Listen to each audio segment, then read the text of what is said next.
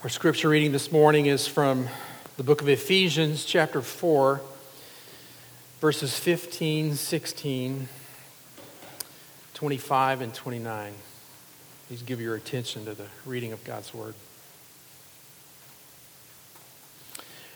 Rather, speaking the truth in love, we are to grow up in every way into Him who is the head, into Christ from whom the whole body, joined and held together by every joint with which it is equipped, when each part is working properly, makes the body grow so that it builds itself up in love. Therefore, having put away falsehood, let each of you speak the truth with his neighbor, for we are members one of another. Let no corrupting talk come out of your mouths, but only such as is good for building up as fits the occasion, that it may give grace to those who hear. The grass withers, the flower fades, but the word of our God will stand forever. Father, would you meet us here in this moment before your word as we bow and lean into you? Would you meet us? Would you bring your word to bear upon our lives? To inform our minds and to shape our, our hearts and, and order our steps. For the sake of Christ and his glory, we pray. Amen. Well, as I mentioned, we're in a series. we conclude a, a series today. Um, it has been about this repentant life, and today we get to look at the other part of what we were considering last week as we looked at verses that uh, we've just read once again from Ephesians 4.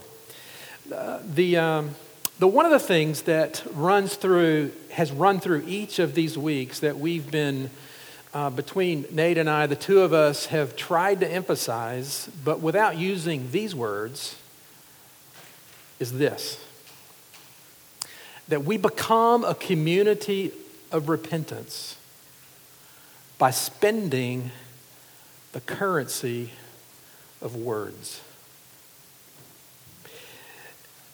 We, I don't need to persuade you or any of us how significant words are. Uh, they have a significance. Our words have value. And the reason is that God created that capacity created in the image of God, the one who spoke, we have this God given ability to speak. And what do we speak? It's words. And those words are significant and they, they, ha- they carry something with them when they go. They're significant, but we struggle. We, we struggle that with those words. Um, in Genesis 1, in that Garden of Eden, there was simplicity and beauty of the words that were spoken. Human communication was marked by beauty and goodness. There was no struggle once upon a time. Everything that was spoken reflected the glory of God, and it landed there. That was then. But the struggle that we have with our words is rooted in that same garden after the fall. You see, the struggle that we have with words isn't a matter of technique and skillful language selection, it's much deeper than that. It, it runs to the brokenness of our hearts and our lives. In fact, if you want a good indication of what's going on in anyone's heart at any given time, just listen because that's what comes forth. That's what comes. The, Jesus made that plain, didn't he? It's, it's from the heart that these words are spoken. But what we learn when we come to this verse in chapter 4, uh, there's actually, as you would understand, three chapters that precede this one verse that we're going to look at today. And we'll touch on that in a bit. But what we see in this one verse that we're going to focus on out of the ones read, today's text is really verse 29. Look at that with me. Let no corrupting talk come out of your mouths, but only such as is good for building up, as fits the occasion, that it may give grace to those who hear. What Paul wants us to grasp, what the Lord who gives us this wants us to understand, is that when we are aware of the grace that we have received, chapters 1 through 3, it flows into and shapes the words that we speak. We are to speak words that benefit one another. We learned last week that some of those words that benefit one another are words of correction. Nate walked us through that and unpacked that a bit. Speaking the truth in love, bringing truth to bear, applying the, the, the, the call of God upon our lives is part of the way that we talk to one another. But today we're going to look at, in verse 29, what we see. If those were words of correction, what, what Paul is now getting at in verse 29 is we might call words of grace. And what we're going to see, and the little stepping stones to our time together this morning are we're going to, we're going to examine the wor- words that we are to avoid, words that we're to employ, and what happens when we do both. That's our, that's our roadmap. Words that we're to avoid. Um, there's one verb in this sentence, actually, when you sit down with your Bible and you're trying to understand it and you find a verb, latch on to that. That will be the first clue at what that's going on in that, in that passage. And the verb in this one sentence talks about things that come out. And what he's saying is there's certain things that come out that could and should mark the conversation that occurs in a repentant community. Last week it was words of correction. This week there are words that come out that we're to pay attention to. The first one is the words that we're to avoid. The things that, that come out of this heart that is mine and yours. Uh, the, the word that Paul uses is translated in here corrupting talk. Let no corrupting talk. Um, sort of like, um, you know, that clear glass of cold water that is in front of you at some point, and then somebody drops something into it. Something that corrupts or undoes what's beautiful and good about what once was there. The word that, that Paul uses is translated elsewhere unwholesome. It's the same word that Jesus used when he described the tree that bears bad fruit. So, putting that all together, the, the word that what Paul is really trying to get across is what is not to come out of my lips or yours is worthless, rotten talk. Now, he's not really referring in this instance to vulgar, obscene four letter words. That's not what he has in view. He has something much more redemptive in view.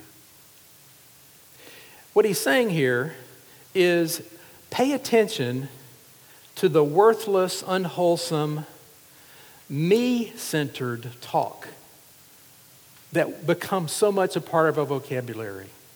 And I, I think that's the way to understand this word based on what we're going to find when we get to what is the kind of talk we are supposed to use. He's contrasting words that build up to words that tear down or words that are worthless or rotten. Me centered talk has no higher purpose than my own desires, my own dreams, my own demands, maybe. That's me centered uh, those, those words flow from a heart controlled by present personal and earthly desires. I know that. They're, they're spoken because they please me and accomplish my goals. Those are the words that Paul is urging us to pay attention to and to avoid. Words that are an attempt to get me what I want without reference to the Lordship of Christ or my call to be his ambassador words that, that fly around because I want my way and I need it now. Proverbs, I, I, I love and I hate this verse in Proverbs, and you'll know what I mean when you hear this.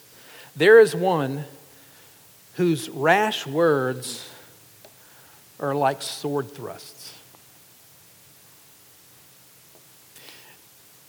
Rash words that, that come out that have the effect of sword thrusts, that flow from or spew from the lips of a heart that is centered in darkness, that are about me and my demands and my expectations and my desires. And frankly, that is something that I said I love it and I hate it because I'm finding how true that can be. Words like sword thrusts. Because they come from a heart that is bent in on itself and is me centered. Those are the kinds of words that Paul says we are to avoid. The rest of that proverb reads like this But the tongue of the wise brings healing. And it provokes me to ask the question about my words are they like sword thrusts or do they bring healing? And that's where Paul goes. He says, we are to avoid words that are corrupting. Let no corrupting words come out of your mouth. But instead, there are a kind of words that we are to employ. We're to be, verse 29 suggests, unshakably committed to this kind of talk with one another. Other centered talk. Other centered. Uh, other centered talk and conversation that has grace, mercy, and love underneath it, that has the needs of others as its focus, where we take the time to consider the person that we are talking to. That's what this passage is about. And I've, and I've come up with three words to describe what I think Paul is getting at here. They're, I didn't make up the words, they, you'll recognize them. the first one is words that are intentional. Words that are intentional, that is, they are selected and purposeful. That we choose the words that we speak. George Herbert said, Good words are worth much and cost little but I have to choose to speak them. I have to be intentional with those words.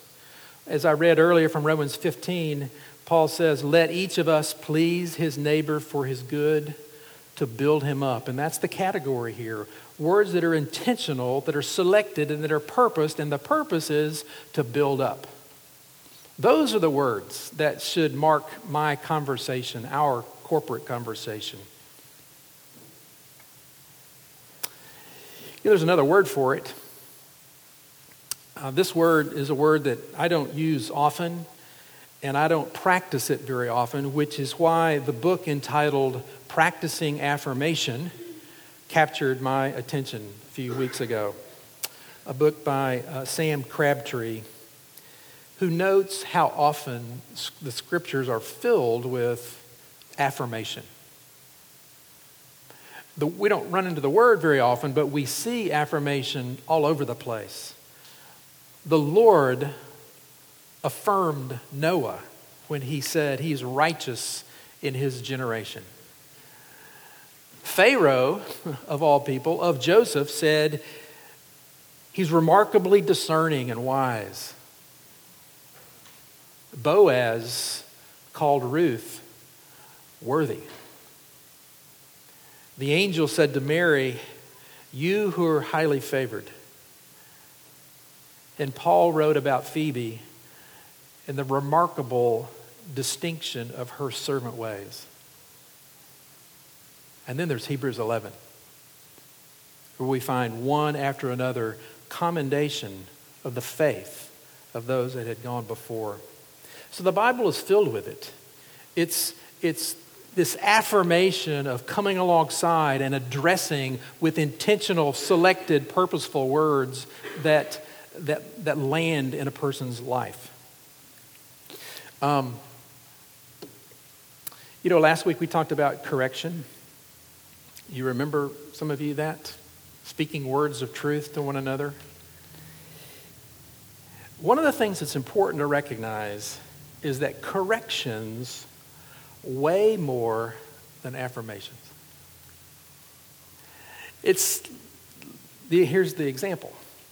If you were to be corrected and affirmed all in the same conversation, how do you walk away? Corrected, right? corrections way more. It's sort of the yes, but syndrome. Yes, but. And what I'm hearing is I've not heard the yes. I'm just hearing the rest and the, and the punch that comes, that follows.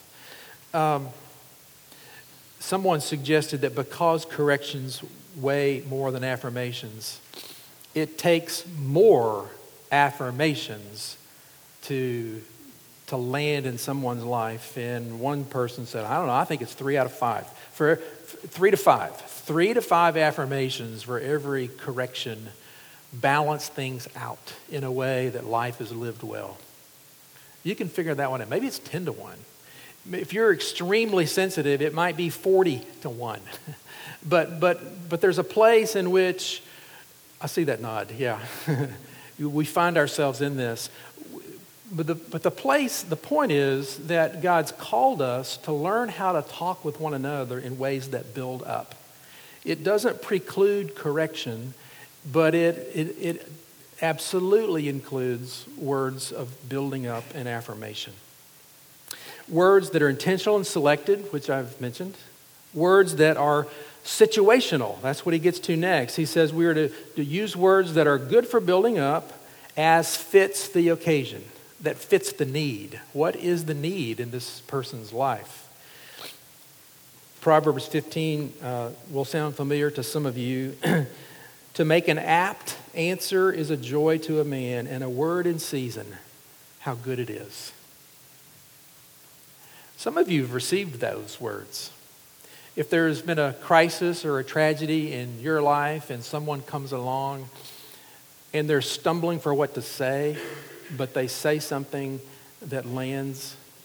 It may not be the one thing that you hadn't heard before that you now need to know, but you know when words land in the circumstances of your life and how not only pleasant that is, how build up, uplifting and building up that is. Words that land, words that fit the occasion. On the other hand, Proverbs also warns us a loud and cheerful greeting early in the morning will be taken as a curse. So be careful how you greet people early in the morning, uh, we're told.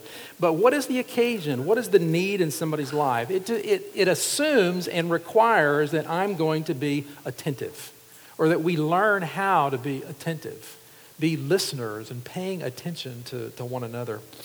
I love the way um, the writer of Hebrews captures this when he says, Let us consider how to, how to spur one another on to love and good deeds. You know that word consider? That's real close to what Paul is urging upon us right here. When he says, Let us consider, he uses a word that means this to put your whole mind onto something, to observe attentively. It's, it's focused attention on that person that we're talking about or with. It's putting your whole mind, and it's, it, it requires that we avoid being distracted from other things to attend to the person in front of us. And when somebody has done that for you, when they've so listened and attended and asked helpful questions, to understand your circumstance, your dilemma, your joy, whatever it is, when they're working to understand, you know that there's, that there's a bridge being built between two people that words can then spill across. Words that land, that fit the situation. It means to put your whole mind onto something, to think very carefully so that you give the right answer or the right words it's present active, meaning that it's ongoing, it's continuous, meaning consider and keep considering, paying attention to this person that God has placed in front of you. So, those are the two, two characteristics words that are intentional, words that are situational, that fit the purpose. But then Paul doesn't leave it there because that's not enough. That it may give grace to those who hear, is the rest of his sentence and the rest of his charge to us. words that are intentional, situational, and we might say grace filled. Paul Tripp wrote these words We are to talk in a way that gives grace. People do not exist for our happiness and contentment. Rather, God has appointed us to faithfully communicate his powerful love for them. You know that? You, you're, you're appointed to that. That is, that's part of your role in the body of Christ, is to be one who, who looks at others and says, I'm here to faithfully communicate God's powerful love to you. And we become, our words become, and we become conduits, pipelines of the life giving grace of the Lord Jesus Christ to be a part of what God is doing in the lives of others. What a, what a grand journey that is. What a, what a big responsibility and privilege that is to be conduits of grace, of His grace, bringing grace to bear, that it may give grace to those who hear.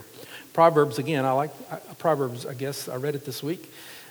Uh, chapter 16 gracious words are like a honeycomb, sweetness to the soul and health to the body. And when you've heard those gracious words that are filled with grace and, and pointing you to Christ, those are the nourishing, life giving words that we need to hear. We need to hear because, as a friend of mine said, this stuff leaks. And we need this constant and continual story in front of us of God's love for us in Christ. What does this sound like? If we're going to speak words that are intentional, situational, and grace filled, how do we do that? Well, this is Sam Crabtree's offer and suggestion, which I found helpful, and maybe you will as well. These words need to be detached from correction.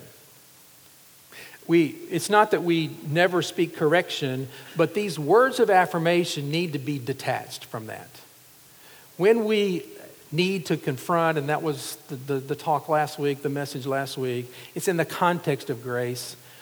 But there need to be words that you and I hear that are not attached to correction. Because of what we, I said earlier about how weighty those confrontations and challenges and corrections are, there needs to be times in my life and yours where we're hearing words of affirmation that are not attached to correction. They also need to be steady. Uh, you see, this tends to evaporate over time. As I said, a friend of mine says this stuff leaks. Sam Crabtree wrote these words Yesterday's refreshment doesn't refresh permanently. You can't stockpile freshness, it needs to come again. Um, Mary Lynn and I have a little thing at our home. it might be why, after these many years, our marriage continues to flourish and go forward. But um, our typical greeting on a, on a weekday or even um, weekend morning goes something like this Mary Lynn, do you know that I love you? And she'll look at me and say, No. I said, Well, I, I told you that I love you. Did you. Do you remember that I told you that I love you? No. Because that was yesterday. And through that little exchange and the laughter that ensues, um, we manage to work our way forward and learn that these things do leak. And you can't stockpile freshness. And there's something about the gospel that I need to hear every day. Um, we, I've used, uh, I've quoted others saying, you know, we need to be missionaries to our own hearts, bringing the gospel to bear upon us. And then and only then do we have words to exchange and, and offer to others. Uh, our words need to be detached from correction, they need to be steady, they need to be honest. We're to commend the commendable they need to be God centered. And I found this helpful that, that there's one thing that's worth thinking about when we're commending and affirming others, and that is pointing to the image of God in that other person. What is it about that person that reflects the image of God? and commend that. And for those that are part of a repentant community, it's not only the image of God, it's the work of God. You begin to see patience in someone who was not, or you begin to see determination in someone who wasn't. Or you watch, you catch somebody forgiving someone and you, and you note that. When you see the image of God and the work of God in that person's life, note it. Commend that. But for several reasons, this is, this is all pretty rare. I don't think I'm jumping to any conclusions there. This kind of talk among us is, and I don't mean cornerstone uh, merely, it's rare. Some people are good with compliments. That's not what we're talking about. We're, we're talking about bringing words that fit a situation, that are, that are thought out, that are timely, that land in someone's life, that build up. Not merely throwing around compliments, not merely throwing around words of flattery. It requires more intentionality and more thought. And frankly, maybe that's one of the reasons that words like these are so rare because they best occur in relationships that have been formed. And when I slow down and you slow down, for us to talk long enough for me to have some idea of what's going on in your life and you know what's going on in mine. One of the reasons that these are so rare is that we are preoccupied. Or maybe it's distracted. Distracted chasing our own ideals. Uh, we, we won't talk this way if our hearts are filled with our own desires, demands, and, and needs. If we are so me centered, we won't get to this point. We're preoccupied and distracted. That's one reason. Another is sometimes we confuse affirmation with flattery. I mentioned that a moment ago. We confuse the two, and we know I don't want to flatter you, so I'm not going to affirm you. Well, how does that work? does that work? That's, that's not a given we're preoccupied, we confuse it with, with flattery, that backs us off of it. Or maybe this one, and it's related to the one I just mentioned. Maybe we, we fear fueling idolatrous pride in others. Do you ever get to that point? I don't want to throw gasoline on this prideful person than give him more, more fuel for that fire. He's, he's proud enough it's related, maybe in a twisted way, in, in my own head over the years, to Jesus' words in Luke 17, where he says, Does he thank the servant because he did what he was commanded? So you also, when you've done all that you were commanded, say, We are unworthy servants. We have only done what was our duty. Some of the times I'm thinking it was just her duty. Why do I need to thank her or acknowledge what she should have done anyway? How twisted is that? But it's one of the things that backs us off sometimes of this kind of affirmation. I don't know, but I think maybe the biggest reason is this one. Maybe the reason that speaking words that are intentional, situational, they give grace to others, are so lacking so much of the time. It may be that I haven't heard the voice of affirmation in my own life, not yours not your affirmation of, of me.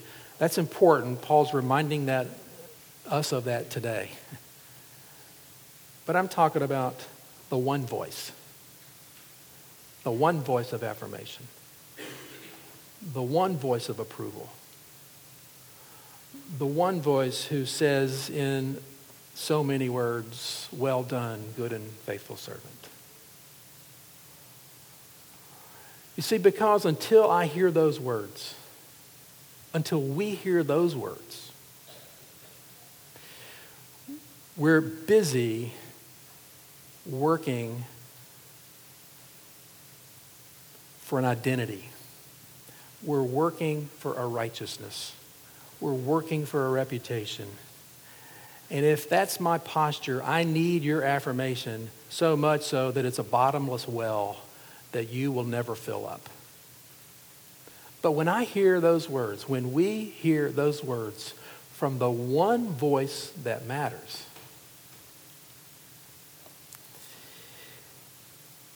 When the Father in heaven says to you, and you hear him say, I delight in you.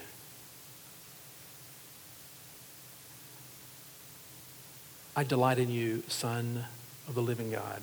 I delight in you, daughter. I delight in you. Then the work is over.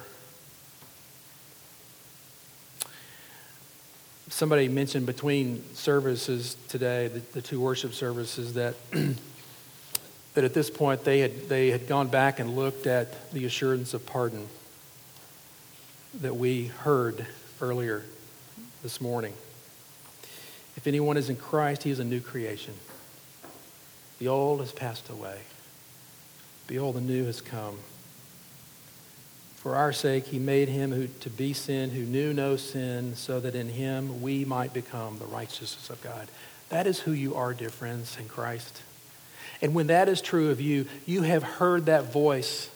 It's landed in your life. And, it has this ripple effect that you, you're no longer working for your own reputation. You're no needing and demanding the affirmation of others. And you know what that frees you to do? When you're not demanding that from others, you're free to offer it because that tank is full. You have been clothed in the righteousness of Christ by faith. And the Father in heaven looks at you and says, I delight in you. And you're no longer spinning the wheels and, and pursuing a righteousness and a loveliness that evokes that response from the world or even from one another. You've heard that voice. And when you've finally heard that voice, you hear what your heart not only longs to hear, you hear what your heart was made to hear.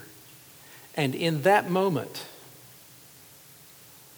the new heart that is born in you is not a heart of darkness that is, that is only and consistently and continually me centered.